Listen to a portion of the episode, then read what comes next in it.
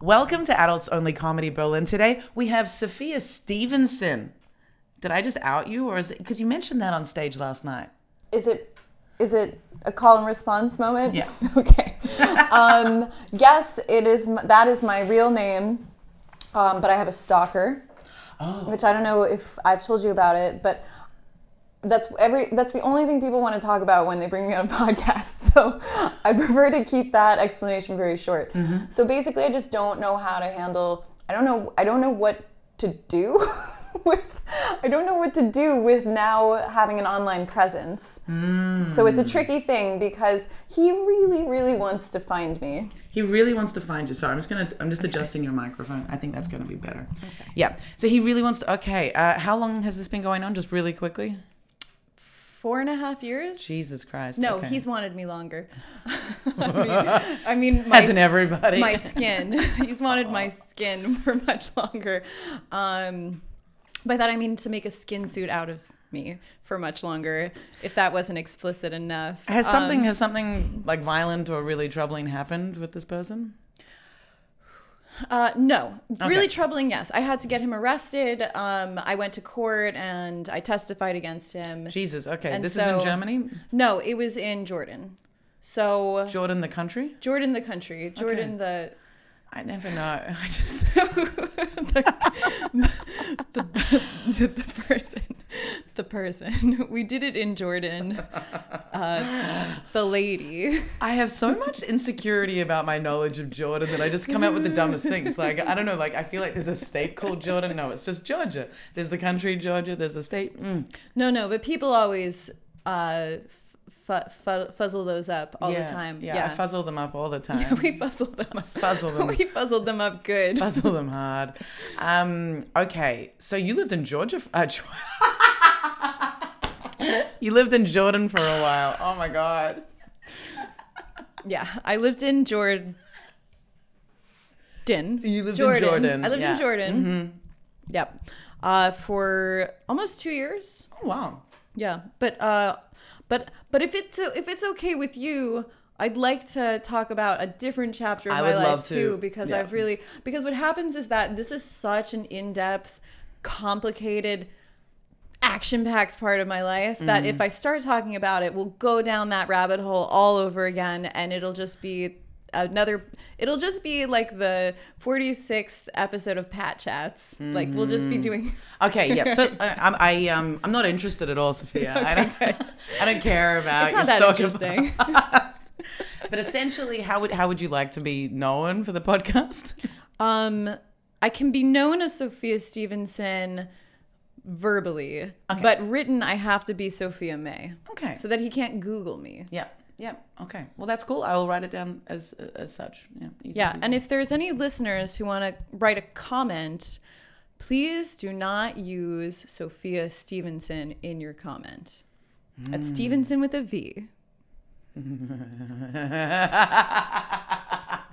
okay so um moving on from the whole name stuff um we uh but names names have been a big topic on this podcast actually and we were just talking about shahak shapira actually that's the main reason why we're not friends anymore Why you and I aren't friends anymore? no why shahak shapira and i are not friends anymore right, because of names. yeah Ah, does he know that that's why? uh, i think he I think there's a mixed understanding of why we're not friends anymore, but uh, but yeah, the the crunch thing was in episode. I'm not sure what number it was, but in this podcast, maybe episode 50 or something, um, we had an interaction, and that was the uh, unraveling of it all, and uh, it, it it came down to not me stalking him because of his name, nothing like that, but um, the pronunciation of his name and a whole thing Oh. around that. Wait, that's really that's what it came down to was that you couldn't pronounce his name correctly. No, it really came Or you down to wouldn't pronounce his no, name I'm never malicious, and that's the thing. I like the idea though, and that's kind of where his anger came from because he almost thought that I was trying to mispronounce it. It's like, dude, we've been friends for like two years. I always say your name. I brought you up on stage so many times, and now you're saying I'm saying it incorrectly, and it's certainly not malicious. And then it was this whole thing, but it was really like that was Mm. just the tip of the iceberg. There was all this other stuff brewing, and we essentially uh, don't agree with how we treat each other. Right. Yeah. Right. Yeah, that kind of thing uh It's usually like the last straw Mm. is an itsy bitsy little teeny weeny straw, Yeah. and that's just the one that breaks the camel's back. Oh, yeah, it broke. It broke badly. It'd be funny if that was the only reason, though. Yeah, that would After be Years and years of friendship. Yeah. Well, two, I guess it wouldn't. Years, would it be funny, or would it be? Because like we we traveled to Italy together. Wow, we traveled to Spain good together. friends. Yeah, yeah. like we, Oh. we produced shows together. We did a lot of stuff together, and yeah, it's, it's a it's a shame. It came up recently. Um, I met up with a guy that I was seeing uh, when Shahak, like around the time Shahak and I stopped being friends, and I explained the whole story to him yesterday as well. And even then, actually, I think last night I or the week before I explained the end of the friendship as well to some other people. So it's just kind of been in the been in the air which is weird. And then you bring up today, as you arrive in my apartment, that the first time you ever saw me on stage was you came to Glory Hole Comedy when it was Shahak Shapira and Anya and Freddie. Yeah, you know what's funny about that too was like it was an enlightening experience because you took our tickets at the door and then you got up on stage and I was like, "What's the ticket girl doing going on stage?" and, then, and then you started telling jokes and I was like, "Oh my gosh, the ticket girl is so funny! How did the ticket girl get so funny?" like I had no concept for how any of it worked, and I was like, "This ticket girl, ticket girl, she should be a comedian. She's really good." Oh my god, that's I've never thought about the sort of incongruency of like doing all the elements of the show and for people who are not used to what it's like being a you know, a struggling well, like a, a startup comedian, let's say. It's uh yeah, maybe that those those different hats that we put on that's confusing.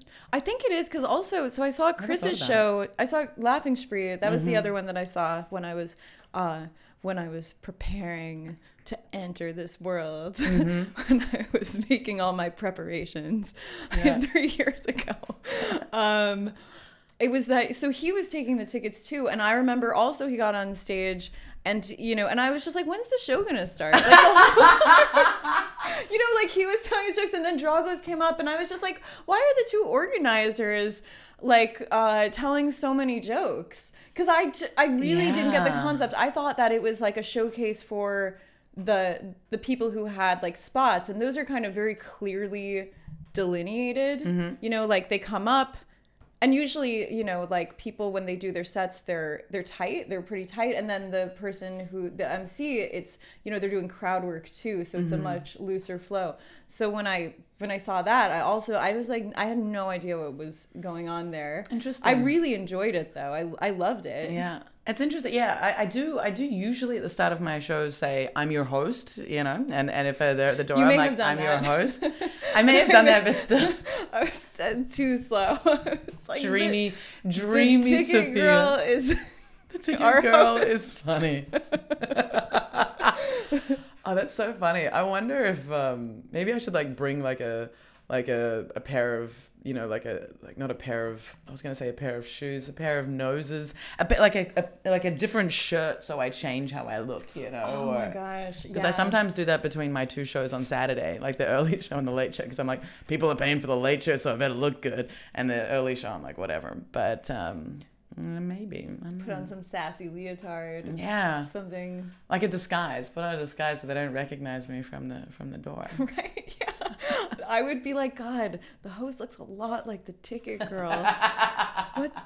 Mm, something's going on here, but I can't figure it out. I wouldn't. You're so Who funny. who, how does how do they look so similar? How did they get two girls that look so alike? Oh my god, I um I want like I've been thinking. Did you see my character Frank? um, I don't know. I guess you didn't. I don't remember like I mean it was so long ago. Like I remember Shahak's um, Oh, Frank. sushi joke. I remember. Oh, Frank came about at sort of middle of the middle of last year. Oh, okay, then no, I didn't see okay. it. I didn't see it. I was uh, I was in Leipzig, and I was out of the loop. That's okay. Yeah, no, no. just yeah, um, because I'm thinking because he's a character that I do. It's my twin brother, and so um, I really like to see that. Is he? Do you really have a twin twin brother named Frank, or did you make him? Did you invent him? um, I'm technically a twin. I am a twin. I am a twin, um, but my twin died in the womb. Did you So I survived. Did you eat him? I think technically, like I've got a joke about it, like a, a bit, because when I was a kid, everyone used to tease me that like I ate my brother, and then uh, later I started thinking maybe the reason why I'm so masculine is because I ate my brother. I ate Frank. I ate Frank. So my middle name is So is. Francesca, and so. Um, I used to have like a, I think my first Twitter name was like Frankie B or something, and so I was like, all right, my twin brother's gonna be Frank. Like, of course it's Frank, and uh, and then I've always um, That's so cute. I always had this feeling that, like, in my past lives and in all my past lives, I was a very gay man. Um, like, just like All a, of all of them. yeah, in all of them. Just this Throughout time, extremely flamboyant.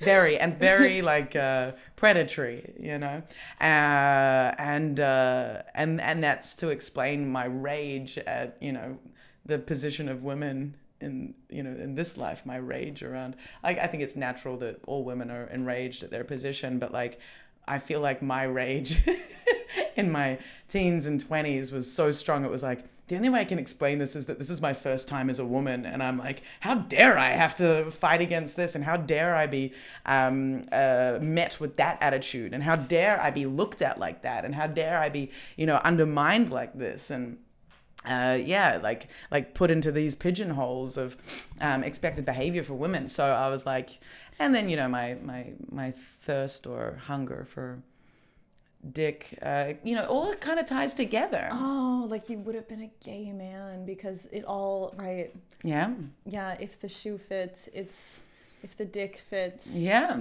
right? It's like Something a glass that. slipper. it's like a glass slipper. Yeah, except it, I don't For know dicks. for dicks. so yeah, so it was just this natural thing that like, okay, if that was what I was in my past life, then I guess my my twin would have. He can be all of those things. Yeah. and this like pure expression of very aggressive testosterone fueled That's so cool. That's I mean, it's really artistic. That's kind of I mean, I think that's really sorry, I, not to be such not to say something so douchey, but But- but but something that I've realized as I've you know as I continue to write and perform is that like it is so much more of an art form than you even realize. And this like this level of creativity that you're linking things together um in this like completely non unexpected i'm trying to say this in an interesting way Yeah. Mm-hmm. unexpected way is i mean it's just really like it's the it's an art form and Hmm. that it's funny too like that's uh because you could I, I always think about this how you could find like like you could tell this story told with total sincerity somehow like Mm. there's there are new age doofuses that are like telling a similar story but they're Mm-hmm. like i truly was a man in my past life and his name was francois are you talking about like spoken word poets is that what you, are you shitting on spoken I'm just talking about like yeah. I mean, I'm I'm shitting on anyone who sincerely believes that like uh having a past life is like something that needs to be communicated or uh, acknowledged or respected or what yeah, I don't know, just this like people who are very uh who are very invested in the idea that they did have a past life and they're using this to explain their whole I mean, this is what you're doing, but you're doing it as a joke. So, but the people who are truly invested in it, and I know about them because I was in this Buddhist cult. We can talk about that. That's Mm. Yeah, fine. that's- that's that's do- on the table. I do want to talk about that for sure if if you're yeah if it's on the table that's great. oh, it's always on the table. It's always get it off the table Sophie. Get your Buddhist cult off the table. No, uh, Um, yeah, we do want to. I do want to talk about the Buddhist cult. Yes, yes. But okay, so yeah, I brought up Frank though because I was thinking Frank. when I do, it's really good. I'm gonna. I, I I can't wait to. I can't wait for Frank to meet you. Um, but uh, I uh also think it's super cool that you absorbed a twin twin in the womb. right. That is so cool. That probably is why you're like you're like healthy and you and healthy. Of all of all the things you could, like that's that's what it gave me health. just like a sturdy, you know, like it just I feel like absorbing another baby like absorbing a whole baby into you, hmm. like all those stem cells. Yeah, I don't think I absorbed it though. I think it probably was two separate sacs. two separate placentas oh, and no. and Frank probably like left but I think there's still got to be I still believe Frank something drained out. what was that Frank went down the drain. I think Frank may have been flushed down the toilet, yes.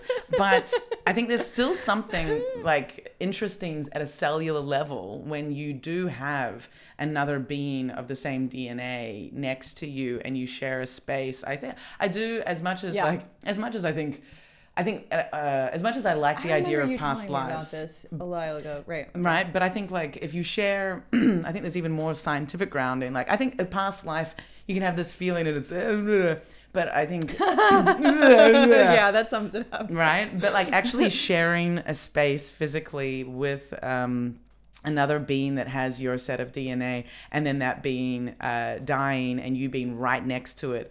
I I believe like scientifically, there's got to have been some kind of interaction and some kind of um, something there because like cells have memories and you know Mm-hmm. and imprints and and all of this stuff so i think i think there's got to have been some kind of effect that that situation of my existence has on on, on me Oh, I think so. I think so Mm. too because like babies are super fucking cognizant. They just don't have memory, so everything just gets wiped right away. Mm. Yeah. But like, you know, if they're cognizant straight out of the snooch, then does- why yeah. wouldn't they be cognizant Snooch. in the snooch? I, I think cognizant I, but is there is there um, data on babies not having any memory Well, I think it's just like common knowledge that like baby don't remember no, baby don't remember no, no droppy drop.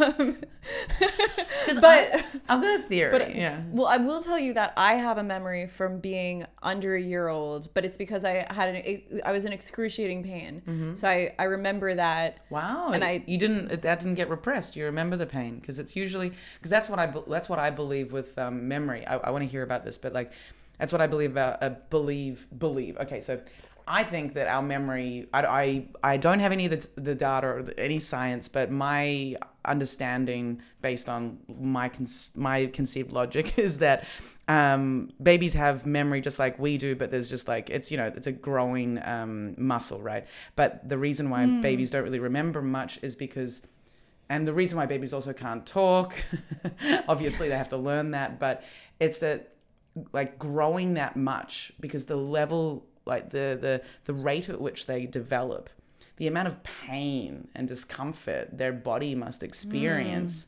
um, that that to me would be like that's there's not a lot of memories there to necessarily hold there's a lot of pain even though they're like la la la la la there's still like so much Stretching. physical stuff Yeah. happening, just discomfort that maybe the memory Constant, just goes, right. eh, don't need that, don't need that, don't need that. But yeah, so what's your excruciating memory? Because I've got an excruciating memory from when I was like really fr- like. I want to hear yours and then I'll tell you mine. Okay, so there's a burst of light, and then There's a burst of light, and then a doctor. um, no, it was that uh, I was born pigeon-toed, Uh huh. and um, the doctor was like, "This is unacceptable." so what they did was they put little casts on me almost immediately to turn to correct my feet. Wow. Yeah, and so that was okay. I don't remember that. I guess it was it was it, it felt it felt great. Uh, Mhm, sure. felt really good. um, but then I, my parents, after they took the cast off, my parents um, would have to put me in a brace to sleep in, which was basically two shoes on a ruler, two like little girl, little baby shoes that just pointed outwards to just keep training my feet. It was like a brace. It was a brace. That's what it was. And um, I said that lots of times now. Um, and so I'm pointing to my teeth, and um, I've got too many associations flooding Oh, in. braces, braces, braces. hmm Um, but uh, so basically, uh, they did that, and I just rem- I remember having excruciating like i have a very direct memory of them putting the brace on and it just putting me in excruciating pain because you're like it's almost like what the fuck did they used to do to people where they oh like a medieval torture device where they're Yeah. stretching you so um There's a name for that thing, but yeah, yeah. Yeah, it's like a yeah. yeah. There was a name for the that. thing with the horses or the you know the, the windy thing it the stretches you the windy yeah. thing that stretches you yeah, out yeah, the yeah. um you know the window uh the rolling the window down. we don't know what that's called either okay. No we don't. That's a stretchy uh, torture device. I'm gonna search it. But you remember. So I remember that, and I always thought that that was from a later time. I thought like, oh, they must have like, like I knew I had the cast when I was a baby, and they it's probably the rack the rack. put this on. They had the the rack, yeah. Nice rack. nice rack. I like that. yeah. Um, and so I I always thought that that was a memory from later, like maybe I was three or four by then. But then um, my mom found a photo of me. And the photo's from 89, which is when I was, that's the year I was born. And I'm in the fucking brace. And I was like, how long did I wear that? And she was like, only a few months. And I was like, are you fucking serious? I was under a year old when I had that memory. mm-hmm fuck And I remember when I had that memory, I was me. Like I was 100% this bitch yeah fuck yeah and under uh yeah, under a year old. I was like it was almost like the memory is not just of the pain, but it's the memory of my own identity. mm-hmm that's fascinating Yeah. That's really interesting. I yeah, I don't have any memory. My earliest memory is that I know of that that, that like I'm conscious of is um, on the plane moving from New Zealand to Australia, and I vomited all over my father. It was a very specific memory because like I remember that the seats on the plane were like a, like a train carriage seat. There were two fours looking at each other. Like it wasn't like uh, just rows. It was It wasn't a train from New Zealand to Australia. crazily enough no. But it was a different seating configuration and i, I found out from like i double checked with my mum and she was like yeah yeah that's how the seats were. And so i remember the seating configuration on the plane. I remember throwing up on my father. I remember my father um or throwing up and then my, my dad looking after me and taking me to the change like to the bath the tiny bathroom and um, wiping me down and that was my first memory you guys uh, got into the Mile High Club. oh Sorry. gross If Oh, I if I gro- phrased it better, Sophia, you managed to make me feel gross. That's incredible. let me try to rephrase it in a way that gets you to laugh. Um, you are laughing, but not for the reason I wanted like you to laugh. shock, like oh my god, that's horrific. that was the day you. How do I say this? Uh, I don't know. I can't get it back now. No, no, it's done. You, you did it. You did that. You did that amazingly well.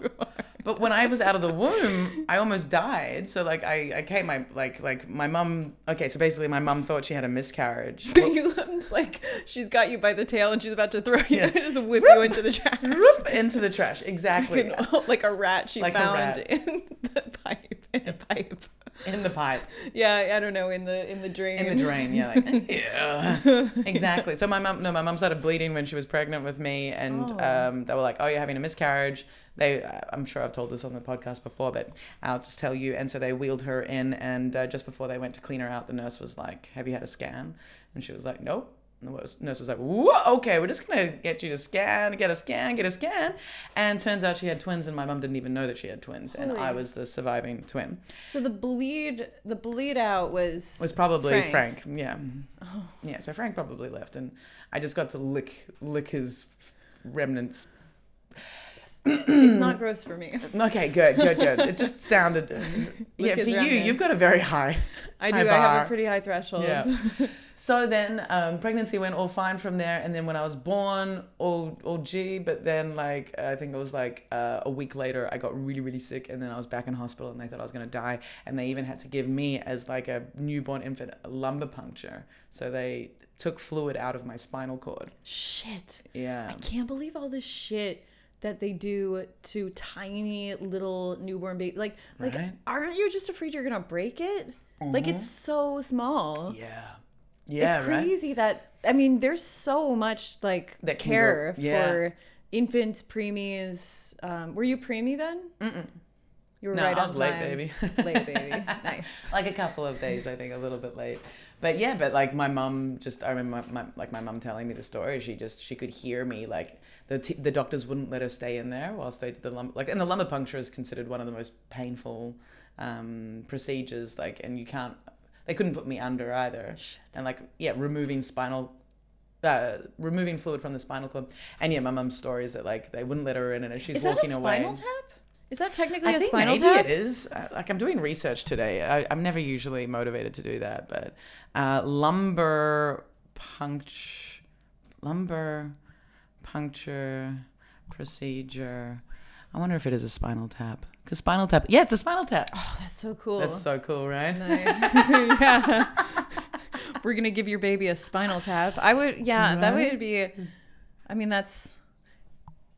Do you ever like feel torn between knowing that something is like theoretically cool and the reality is not cool? I mean, I feel like that's what comedy is. Is like, at least dark comedy is that like you know that something is very serious, Mm. and yet because you've found something funny about it Mm-hmm. you just lean into that side of it. Yeah, totally. I like, yeah, like, mo- sadly, most of my comedy is on the dark side, or yeah, and Do you- and and just the it's the contrast that makes it so funny for me. Yeah. Yeah, yeah, like, yeah, like like you really shocked me referencing my father and I as a three-year-old as in the Mile High Club. Like, Mile High Club. After was you great. vomited on Yeah, him. yeah. Yeah, that was uh I got him all wet. you won him. You won him over that way. All right, let's do it, but we're going to do but, but we better be fast. well, you also had that joke about um how your uncle took out a restraining order against you. yeah, that is a pure joke. That one is a lie, but But the mile high thing. yeah. I could, I don't know. Uh, but my, I, yeah, everyone needs to put out a restraining order against my one of my uncles. No, I shouldn't say that. No, Everyone's got a creepy uncle. Yeah. Absolutely. Mine's a great uncle. Actually, it's not an uncle. oh. Yeah, Well, if it's not a creepy uncle, it's a creepy niece. it's a creepy niece. we got a creepy niece. No, either he's got the creepy. If he's Oh, not yeah. creepy, then Okay.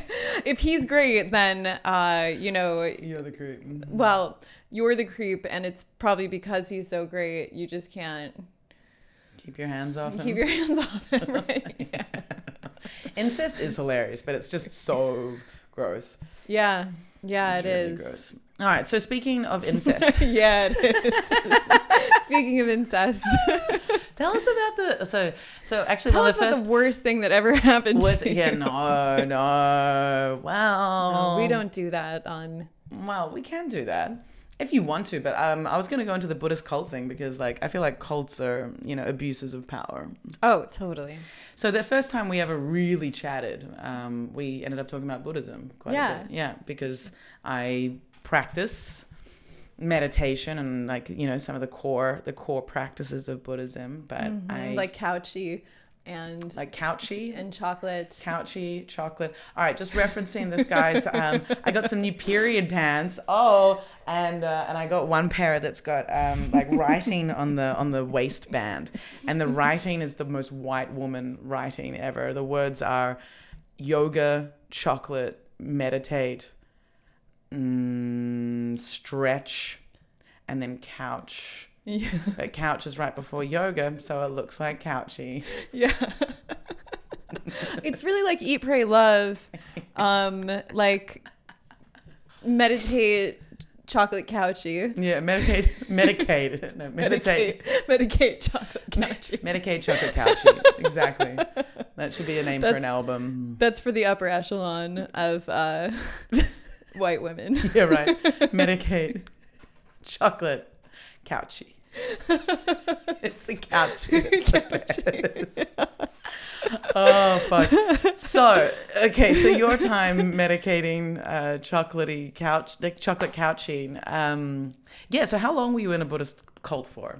Okay, well, so I was there full time for two and a half years, but I joined it as like kind of someone on the out. I was I was in the outer circle for seven years. Wow, that's quite a long time. Yeah, That's yeah. that's nine years Ye- no, no. Uh, in the- total. It's I've in total. Oh, so sorry. It was five years in the outer, uh, like the outer uh, circle, and then I got into the inner circle, and then I was in that for two two and a half years. And so, Seven. why do you call it a cult? Like, um, Well, Anna. it's um I mean it is sort of hard to just like it's it's hard to start to know where to start. Um Yeah. so I would say that the most obvious signs that it was a cult is that the whole center um, revolves around a charismatic leader who absolutely has a very malignant narcissistic personality disorder and um, just um, is constantly treating the people who are close to her who are who are like religiously devoted to her and also her employees like they're fucking garbage Yeah. and then all you know dangling the religion in front of them and Yeah. be like like what they would do there is um so i lived at this center Mm-hmm. it's this super beautiful center called Tara Mandala you should know Tara You should know what Where, where's that? it's in pagosa springs colorado Colorado. Okay. and so it's 800 acres which is it's a fuckload of land Mm-hmm. in um deep in the southwestern part of the rocky mountains Okay. and so it's a 30 minute drive down a dirt road to the nearest town of 2,000 people. Okay. So, So very isolated. It's very isolated. Mm-hmm. And so the, the place that it's built on is just, it's, in, it's wondrously beautiful. It's insane how Mm-hmm. gorgeous this land is. And I mean, that's what I mean, the Rocky Mountains are ins- insane. Um, And so, uh, so there, so this is a Buddhist retreat center. And um, is the- it connected? Is it connected to other ones around the world, or is it standalone? It's standalone, but there are relationships between the teachers and you know people come and visit. They're like, I always wanted to go to Tara Mandala. I always wanted to see this. Okay. Um, Tsultrim Allione, that's the um, the cult leader's name. She's actually quite famous Okay. in the world of Tibetan Buddhism. okay. So it's Tibet. Okay. Yeah. Yeah. Um, but basically, what you have are um, you've got seasonal staff who are people who come during the summer. They volunteer. Typically, it's just volunteers, and maybe mm-hmm. there's like 20, 30 people. And then you have a core staff of like 10 to 15 people who live there all year round. Mm-hmm. And they live in cute little cabins that have solar power and a toilet that, you know, outside, but mm-hmm. like, you know, it's very cute. Yeah. Um, and then the people who, so when you're in the outer circle, which is what I was for a while. So there's the people who work there in the summers, they volunteer, and then there's the retreatants who come, who are all these rich, middle-aged white people, especially white women, yeah. because it's um, it's a center that focuses on the sacred feminine of Buddhism, which is extremely attractive to Yeah. deeply wounded women, Yeah. women who prob- most likely have a history of abuse. Yeah. Like that's it's everyone who comes there is really lost, Yeah. but especially it's a, it especially uh, magnetizes this kind of woman, Mm-hmm, really really wounded people, wounded middle-aged wealthy white women. So um and Tsultrim is a wealthy white woman, so they also have this resonance with her where Yeah. they're like, "Oh, she just understands." It's so hard to find a spiritual teacher who understands how Mm-hmm. hard it is to be rich. but she gets it. Oh God. And so um so basically um Tsultrim is very charismatic. She's pretty, like even though she's 75, she's like kind of a knockout. She's super like vibrant looking. Um she's witty and um for all these super lost women who come to her, she's like the mother they always wanted, they always needed. And so they project all of this fantasy onto her. And then in return, uh, also, you know, also for their money, because they're, you know, they're paying a lot of money to take these retreats. Um, Tsultrim gives them all kinds of like positive reflections back, and she makes them feel like they're being loved unconditionally. And so that's like the honeymoon stage. And so I was originally in that had that relationship with her. Um, but I was a volunteer. That was the only way I could afford to be there. And then uh, the people in her inner circle, um, these people are being severely abused. and um, this is done through like so they're her employees but they're also her disciples and that's really tricky and all of these people like most of them don't have any real family like they're there mm-hmm. for a reason because they like this is their family Yeah. so it's it's it's their job it's their home because they live there mm-hmm. it's their religion and it's their family mm-hmm. and so that means that a lot is on the line Yeah. so if you try, so most of these people don't have good boundaries to begin with. Yeah. Like, you know, they probably had whatever boundaries they tried to assert in their childhood were probably just slashed away. Mm, mm-hmm. And so now, you know, they're 65 or they're 40 or they're in their early 20s and um, they're in this situation where they've got this boss who they never want to disappoint because she's mm-hmm. also their spiritual teacher. Mm-hmm. She's also their mother. They're projecting that onto her, the mother they never had. And um, she is incredibly demanding.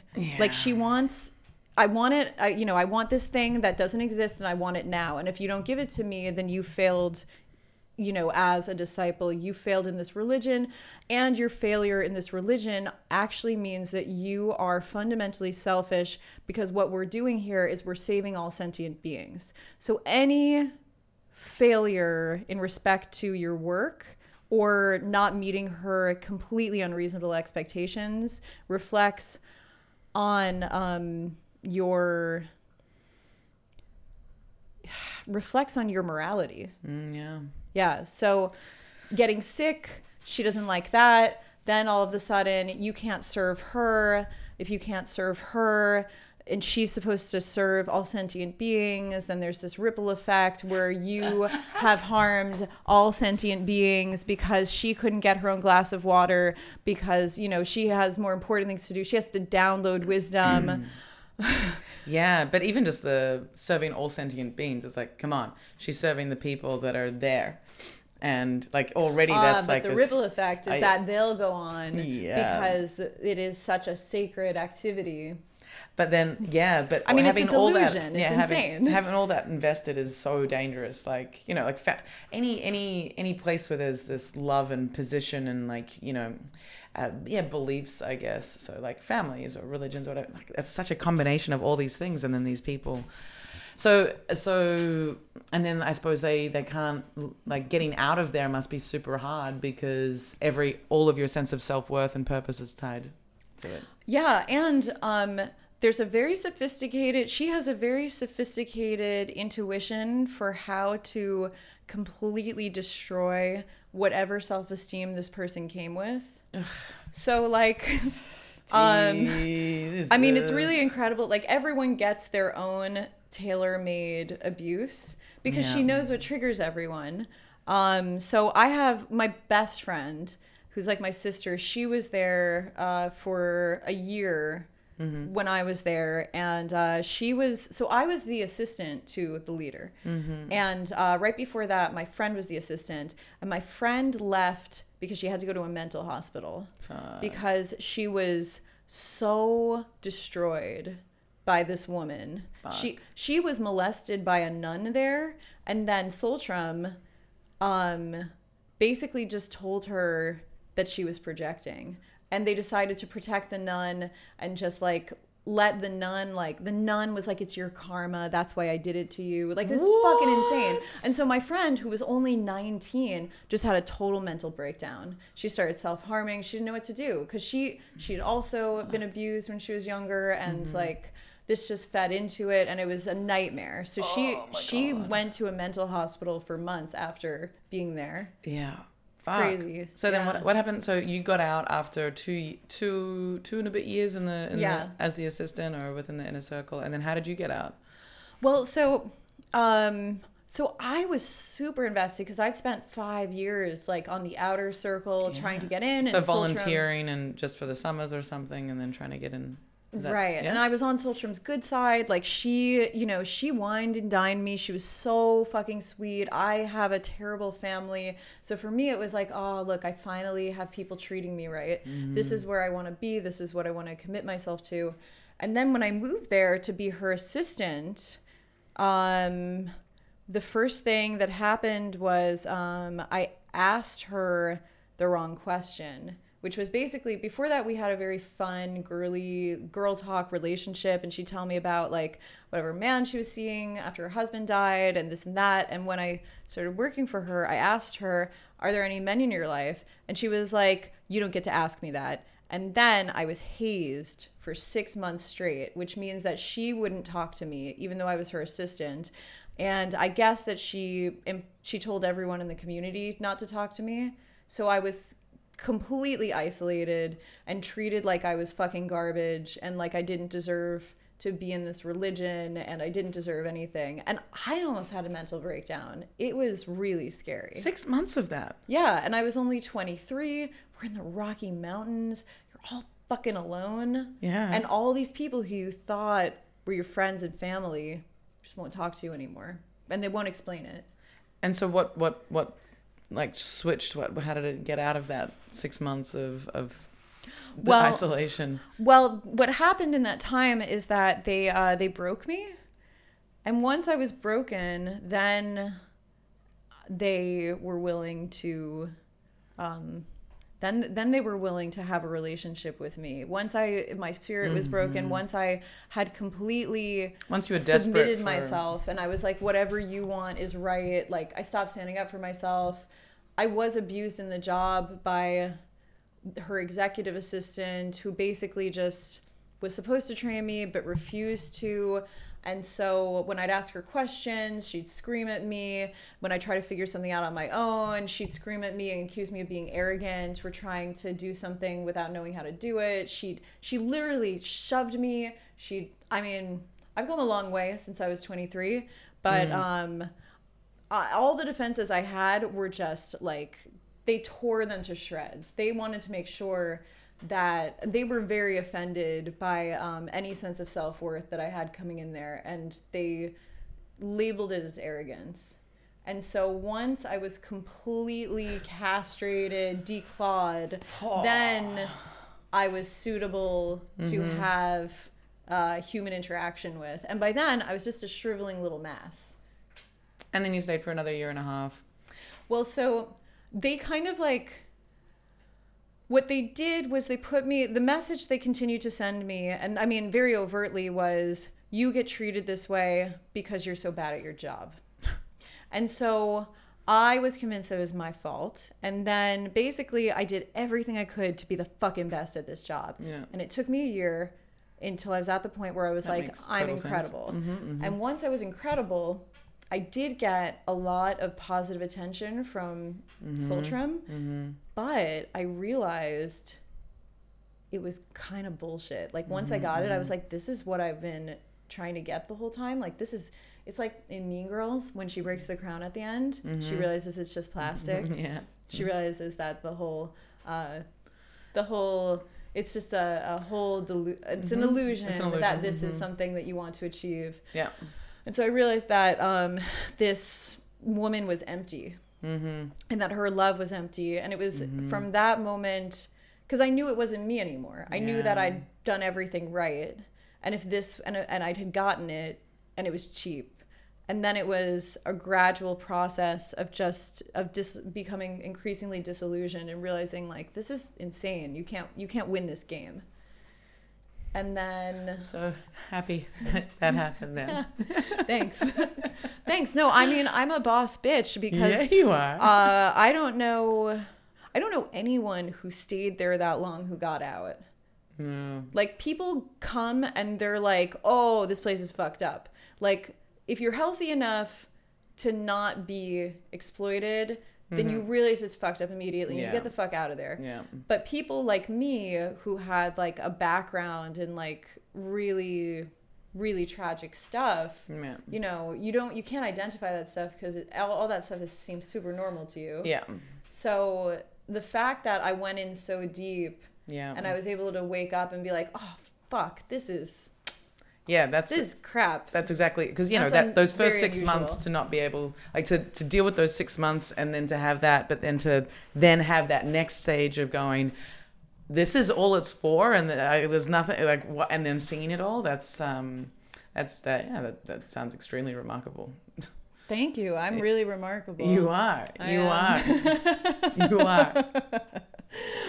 Truly, that's a it's a really interesting um, story, and it's so great that you were able to get out, and then yeah, and then and what was your first what was your first move getting out? Like, uh, what did you do? Well, um, the year before I left, uh, this ex boyfriend of mine came back. So I had met him years before when I was a volunteer, and he was like so handsome. so I love being superficial. Like sometimes just attractiveness is so much. it's so much. It's so much. Yeah, I mean, sometimes it's all you, it's really the only thing you care about. You're like, it doesn't. Shh, shh, just let Just, me, just let me just. just let me, just let me enjoy what you look like. Um, Right. but he, he's also a beautiful person. But um, he he was at Tara Mandala volunteering, and then he a few years later he came back and volunteered, and because he was never brainwashed, he was always a Zen guy, so he was always kind of he had a healthy distance from it all. Um, but he Uh, kind you of call him? Just a Zen guy. you, well, he was a part of Zen. He was in In Zen, Zen Buddhism, Buddhism, so yeah. that's how he found his way there. But ultimately, never drank the Kool Aid. yeah. Um, and he himself was like pretty disillusioned by Zen, but he'd had a Mm-hmm. good time at Tara Mandala, so that's why he returned Mm-hmm. at a time when he was transitioning. And then he and I made we developed a really close friendship because we weren't trying to get together, and then we fell in love, Mm-hmm. and then um, we got together in a serious way. And he wanted to leave, and I was like, "Oh my god, thank fucking god, get me out of here!" And then Mm-hmm. it was so so it was it was really like it was a very graceful way to exit Nice. was that I was just leaving with my boyfriend and the way I quit though because it is scary to confront this leader like it's not the only thing that makes them not a cult is that you do get to leave but they will you know they will use manipulations to try to make you afraid to leave Yeah. so, like, for me, my self esteem was so dangerously low.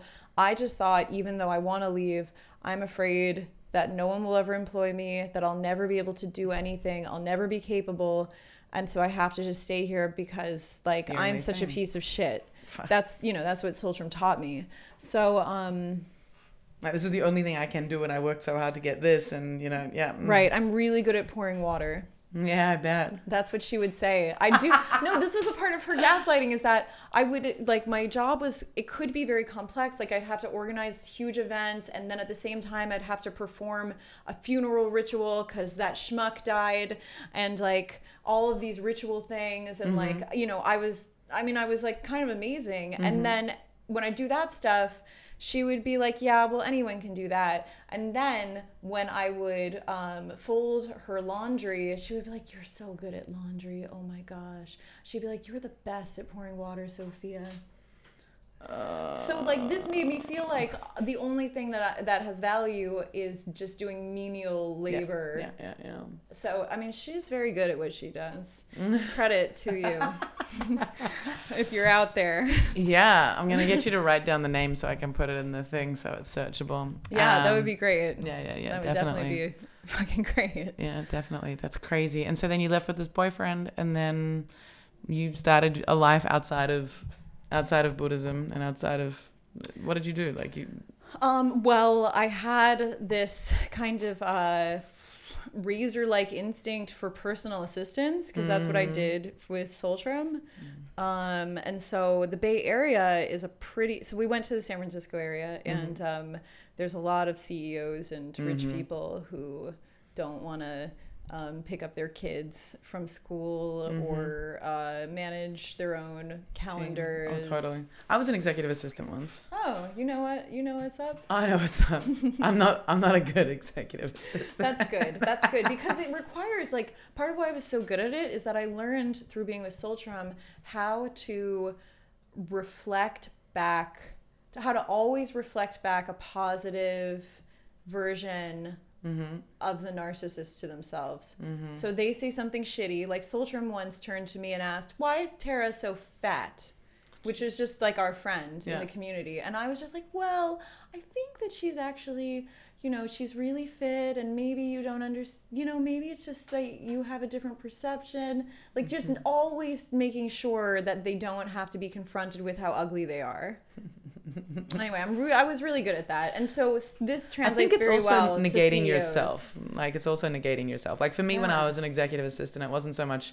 Uh, my boss was amazing. It was my stepdad. Like he, a great guy, great guy. Love him to pieces. There was zero um, bad stuff, but it was just the actual job of uh, dealing with him and his team, and his team would treat me like I was just like their assistant, which okay, but it was the the way they would talk to me. And it was just like whoa whoa whoa like uh, like I, I didn't understand how anyone could talk to anybody like that when we're working in a team together. And so and also just being constant always available and always taking responsibility for needing to do like the next like to preempt everything but it's like so it means like you you're never Yeah, off exactly. Yeah. you're never off and uh Right, because even when there's nothing to do, you have to have already thought of what the next thing will be. Yeah, yeah. Yeah. And that's me that's and that's going so deep into someone else's calendar and it's like, look, I you know, I can preempt a few things, but like to just be on call if something goes wrong when they're overseas here and you know if something goes wrong here and if something goes wrong here it's like far out that's so much like i don't know if it's a healthy job for anyone to do to oh, be a Oh, I don't personal think assistant so. I think it's a really degrading position to be in. It's extremely degrading. Yeah, I I my stepdad never treated me badly, but being in that position, like the way my mum my mum treated, like my mum would call me and she'd want me to be both daughter and her husband's assistant. And so it'd be like chatty, chatty, chatty, and then like, oh, you know, does Charles have time now? Does Charles have time now? And it's like, uh, or do you know about what's happening with this with this deal, or are we going to be going to Dubai? And I was just like, okay, so you're wanting me to now do what? Okay, so I can, you know, and and like, you know, I don't think my mum had any. There was no maliciousness, but it was a very uncomfortable position for me to be in, trying to trying to balance both of those things, and then, yeah, just like, it was just you're never, yeah, it's just you're never off, and No, you're never off, and it it really. I mean, I think it really takes a psychological toll on you. and I think it's the, the it's the, the reward system that was flawed for me. Like I didn't I didn't ever feel like I was doing en- I was never doing enough. Yeah, yeah, right. ever. And I feel like a personal assistant, maybe for it to be a healthy uh, job um, position, uh, it's like, okay, you do this, uh, like you do calendar and you do flights and you do accommodation and you do this. And then I, you know, like it should just be a call and response thing. Like it shouldn't be preempt everything. Yes, yes. It I should mean, be, can you do this for me? Can you do this for It's me? It's like assisting on steroids. yeah. Like it's almost like someone realized at some point it was like some it was obvious definitely a narcissist who Mm. was just like, well, shouldn't she just know what I want? And then that became the expectation. And then I caught it caught you know it was like a it caught fire everywhere. And everyone was like, "Oh, that's that sounds fucking great. I'd love to be a little baby and have someone just know when to burp me." Yeah, exactly, and that's exactly it. And I think you know, be a personal like like have a personal assistant, but know that your your job having a personal assistant is to ask them to do the things. They need to do it well and to like make it as little work as possible, but you need to ask them to do the thing.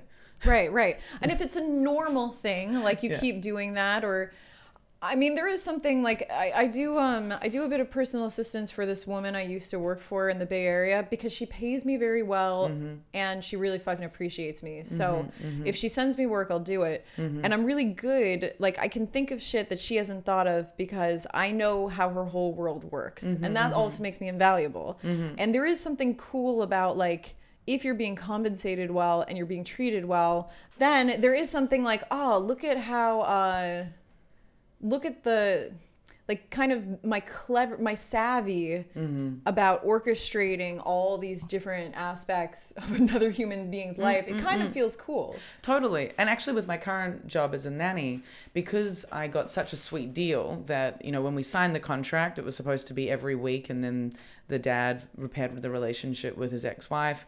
And so then all of a sudden, I'm only looking after the kids every second week, but he didn't want to change my contract. Because he wanted me to feel secure because it took him ages to find me. So I've been getting paid for a full salary but only working every second week. Oh fuck! Yeah. that's incredible. Yeah.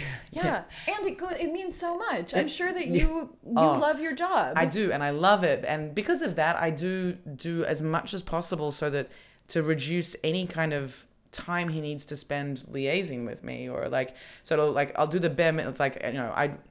So I'll make sure I buy enough, you know, like I'll do the groceries and I'll and I'll cook the things and I'll and I'll, and I'll make sure, you know, like the after dinner that you know there's like I, I just don't want to create any mess or I don't want to create any situation where it's an inconvenience to him.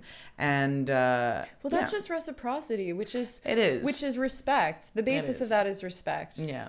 It has also, however, put me in a little bit of a position where I feel a little bit like uh, if I want to ask for something, because I have every second week off, and then they go for these huge holidays during the, the break, the school breaks. Like, for example, you know, uh, I wanted to visit my parents, and with COVID and all these things, I ended up needing to take off a week you know that I would be working and it's like well, I've got every other week that free so I felt very guilty about that. Mm. And then I got booked for some shows in Switzerland and it's at the end of the month and it's right before the summer holidays but it's like it's like five paid gigs in like 5 days. So I'm like I just got given this so I'm like I want to take this and it just happened you know I don't take any holiday days you know what I mean? And I haven't taken but so there's there's then this this fucked up guilt. Is it because it feels like you're somehow indebted to him for his extremely generous Exactly. uh, the the generosity of the security that he offered Yeah. you when he didn't have to yeah yeah that's tricky because so what you're do- there's nothing wrong obviously with what you're doing because nevertheless life calls you gotta answer the phone exactly and that's i think he probably you think he understands I think he, I think he does, and also like the position that I'm in. Okay, yeah, because that be- wasn't Mm-hmm. sorry because just to say like unless he's a super unreasonable person the agreement you have isn't you will always be available for us because we are paying you and expect so little Mm. that wasn't the agreement the agreement is still like if anna had like i mean that just would be insane yeah, and and that's and that's what I had to keep telling myself when I was asking about you know this week where I've got these these shows um, in Switzerland. I was like, Anna, it's like it's you know you never take like. I'm entitled to take holiday days just because he gives me all this time off. That doesn't mean I can necessarily take my holidays when he takes it. Like, ah, I just had to keep telling myself like it's okay. Like I ask for very little and like da da da. I'm always available, but and this is my right contractually. But I still felt so guilty. So it's like, anyway, I'm very very grateful. But um, you know, yeah, there's that thing of being remunerated so well, so you go above and beyond. But then also the guilt.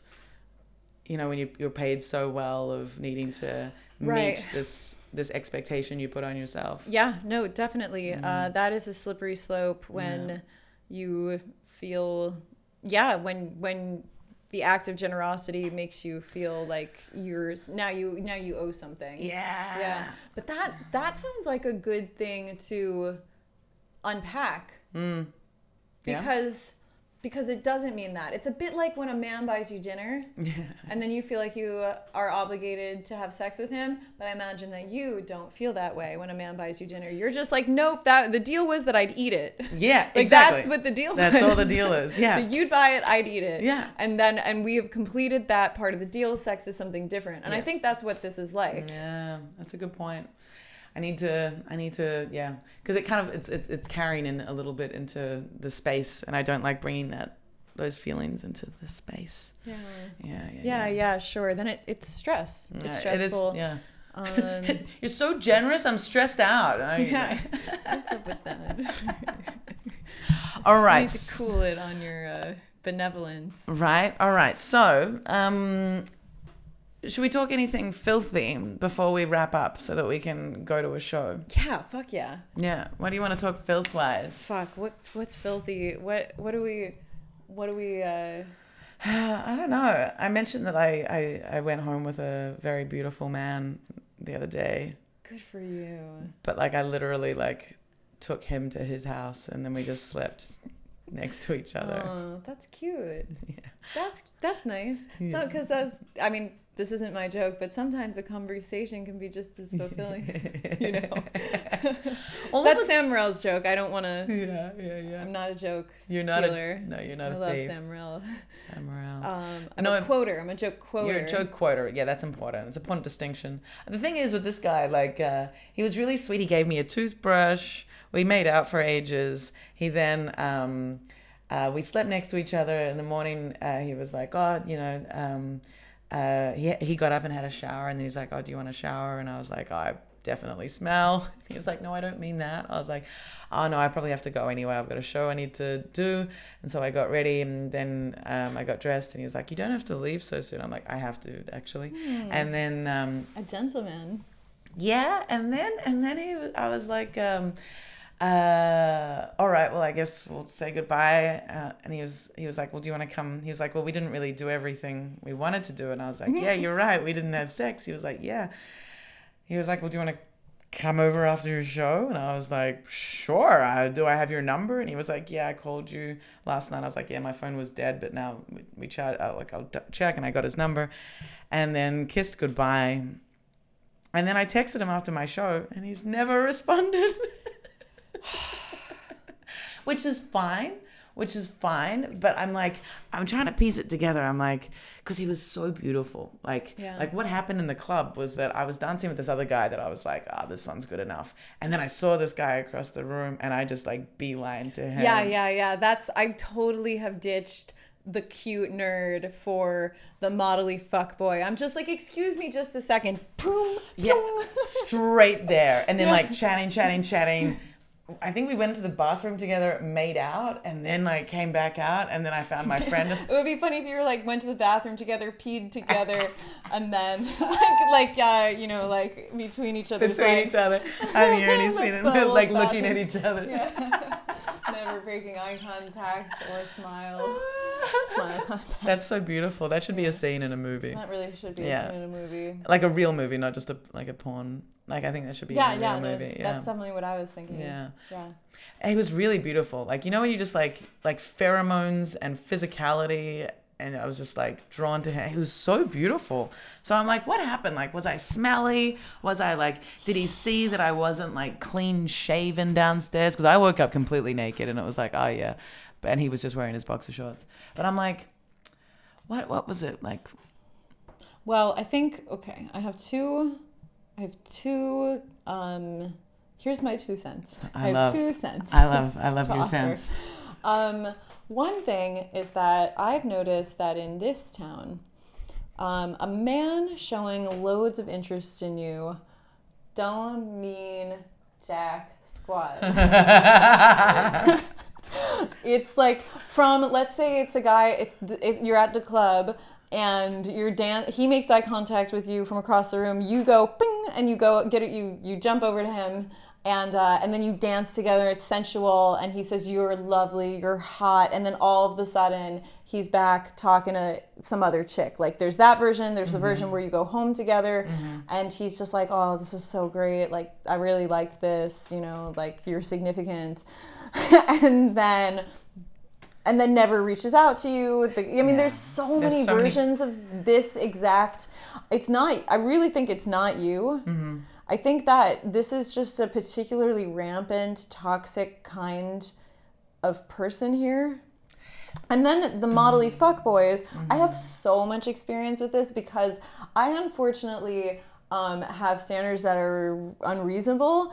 And so I'm always just like, no, I won't settle for anything less than model. Like, it, it has to look like a model. Otherwise, it's. It's been, I'll- I don't love it. Okay, I'll be honest though, like my standards are very different to I think probably your standards. Like my idea of attractive, like I would not call this guy a model fuck boy. Oh, he was just like super my type, like just like somehow Oh, like that's why he's the beautiful. eyes, the hair, Just like what you- black yeah. curly hair, these deep eyes. There was just like something. It was mainly the eyes, and then like you know when he oh. got out of bed, it was like oh yes, nice. You know like everything's nice. Not particularly tall, not particularly anything. Nice. Like a nice, Nice. just like a really hot, really, and he had a really nice voice too. Like the way he Mm, spoke oh, English great, and the way he spoke German, it was just like "Ugh," everything about him. So I was like, maybe I don't know if it was me. if like there was another thing that came into my head. It was like I, he said he, he wasn't able to have sex with me, Right. like when we're fully like when we're kissing in bed. Okay. And I it was because it, it was a performance issue. That's why you yes, yeah. Well, that's what he said. Okay. But I'm like maybe he's got a small penis and he'd like to get to know me, or he's got a girlfriend. Mm, that girlfriend thing is real. Yeah, it is real. You, you, you know it. It's a bit late for that. No, I think I've been on the side the whole time, so hopefully, Hopefully, I, the recording looks pretty you've good. caught the side of my voice. I think we got got, the it. side of my story. The side, of, one like, side of my story. one anyway. side at least. Yeah, Um, yeah, because you had a situation recently where yeah, that was super annoying. But really, like, okay, here's the story. Um, I went to the club because the club, I I really needed to get some dick yeah, because of medical problems. Medical, I had medical horniness, fuck yeah. really high level. You hadn't had sex for how long? Like three and a half or four months. Yeah, Um, not since the end of January, and uh, so like I was really like, like I was like an animal in heat, just yeah.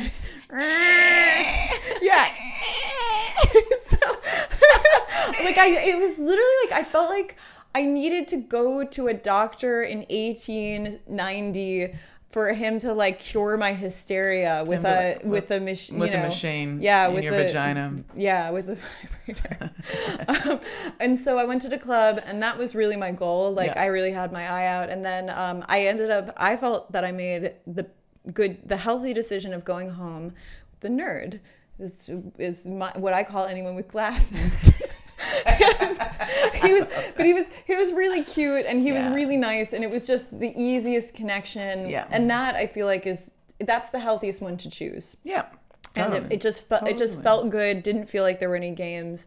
And uh, so I, we made out and then i took him home and then we ficked and then it was good. It was really Good intimate and uh, and like human and like connected which is you know that's not that common for strangers so i really No. appreciated that and he expressed really appreciating that. And then uh in the morning i was super tired and just like wanted him to go so i could sleep and i was like but can i get your number? And he was just like no no and i was like that's a very weird reaction for someone who just had such a good time having sex. Wouldn't you want to have sex again? And he was Yeah. like well i have a girlfriend. And and their deal is that they were they had just opened up the relationship after four years of monogamy to experimenting with other people which means that they can just have one night stands and then no contact.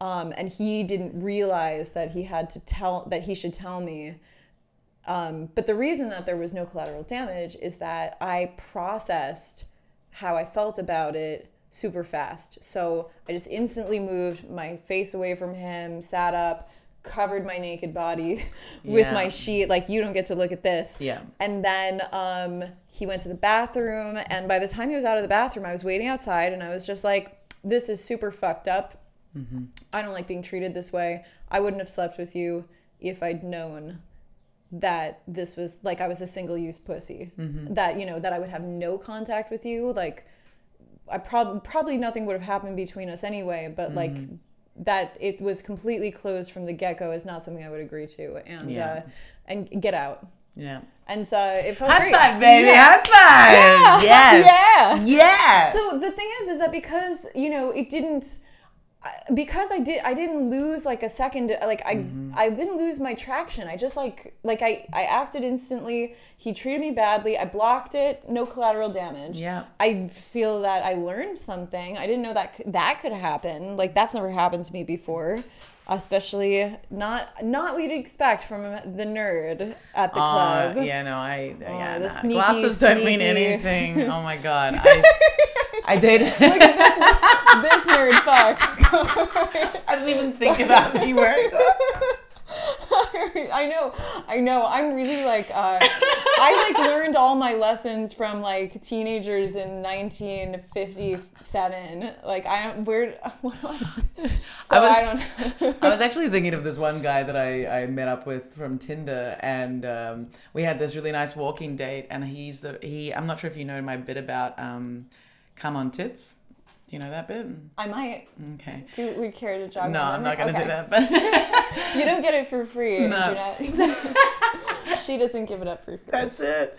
That's it. That's a reference to the fact that um, for joke. on that so yeah Joke, yeah. joke for Coke. Joke for Coke. Yeah, I did a joke for a line of free Coke. I think that's a pretty great trade. Although I do think your jokes are worth more than a, a line of Coke. Yeah, I agree. I should have got a got a gram. Yeah.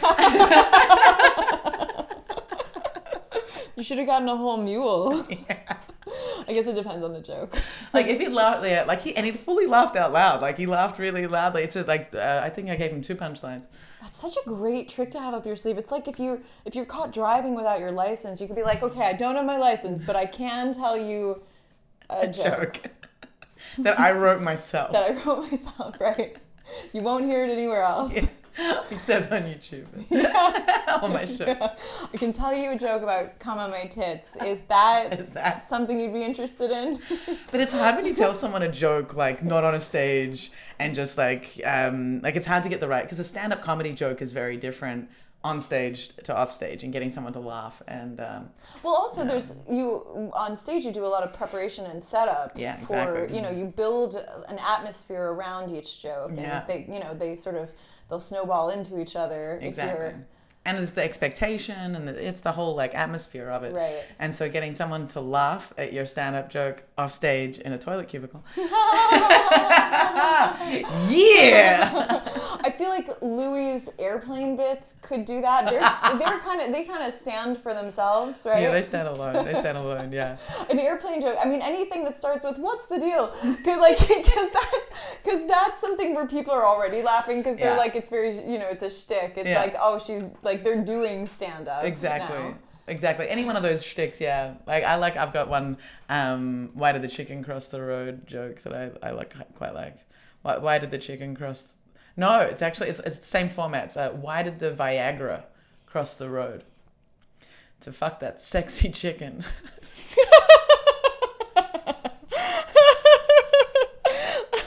Is that the joke you told? no, that's not the joke I told. Great. I love it. Fuck that sexy chicken.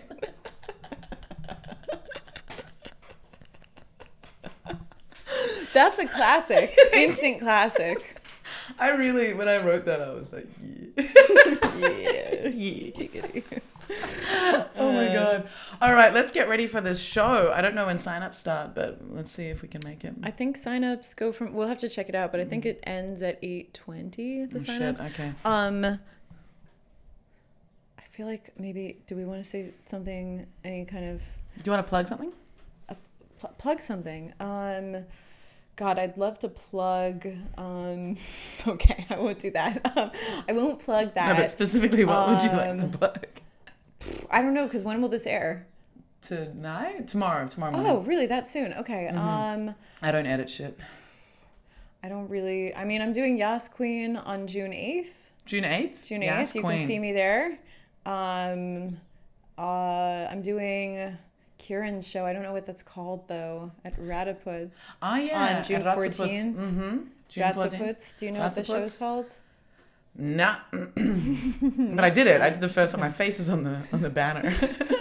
Very big. I'm like, oh. I think I saw that. Yeah. um, I'm doing uh, on Thursday. I'm doing Joke Wars. Oh, nice. Joke Wars is uh, is at Caracas, I think. I love Joke Wars. And yeah. uh, and it's Sophia Maybe on, on Instagram, right? yeah, it's Sophia maybe. Oh, I don't know how many Y's are in that. I think if you or search it's no, that, it'll be it's fine. it's It's it's, M's. lots of M's. Lots of M's. So just Sophia and then start typing M's Mm. and Sophia with an F, start typing M's and it sh- if Google should help you out with the rest. Yeah, it, Instagram even. Exactly. Okay. Okay. Well, it was really great to do this. It's been very fun. I feel like there's a whole lot more that we could uh, dig out another time. But yeah, I'd um, love to. I mean, I feel like if if this if you reference the cults, there's more I'd like to say about it because Mm-hmm. they'll they'll most likely retaliate. They're they're not a very they're not very peaceful Buddhists. I'm I'm pretty inconsequential, but it would be very cool if something happened. Yeah. Let's let's yeah, let's let's Here's what I bet they would do. Here's what I bet they would do because now they know that I have a stalker and they know that I don't want my name online. They'll start posting information about me uh, so that he can find me. I like how you're giving them what they should do. Well, I think that I'm already. Uh, oh, that's a good uh, point. I was thinking that I was. Uh, if they do this, then they will. Now they'll feel unoriginal. They'll feel unoriginal. yeah. Yeah, and that's gonna really hurt. That's worse than That's anything. So much worse. oh my god, who wants to be unoriginal? and they'll seem petty. Yeah, they will seem totally. very petty and vicious. Also, that's like super fucked up anyway to do. But okay, yeah. Oh, it would be insane, right? Yeah, that would be so fucked Right. up. Oh my god. All right, cool. Well, that has been Adults Only Comedy Berlin. Thanks so much, Sophia. Um, uh, see you soon and goodbye. Goodbye. Ooh, I really hit that.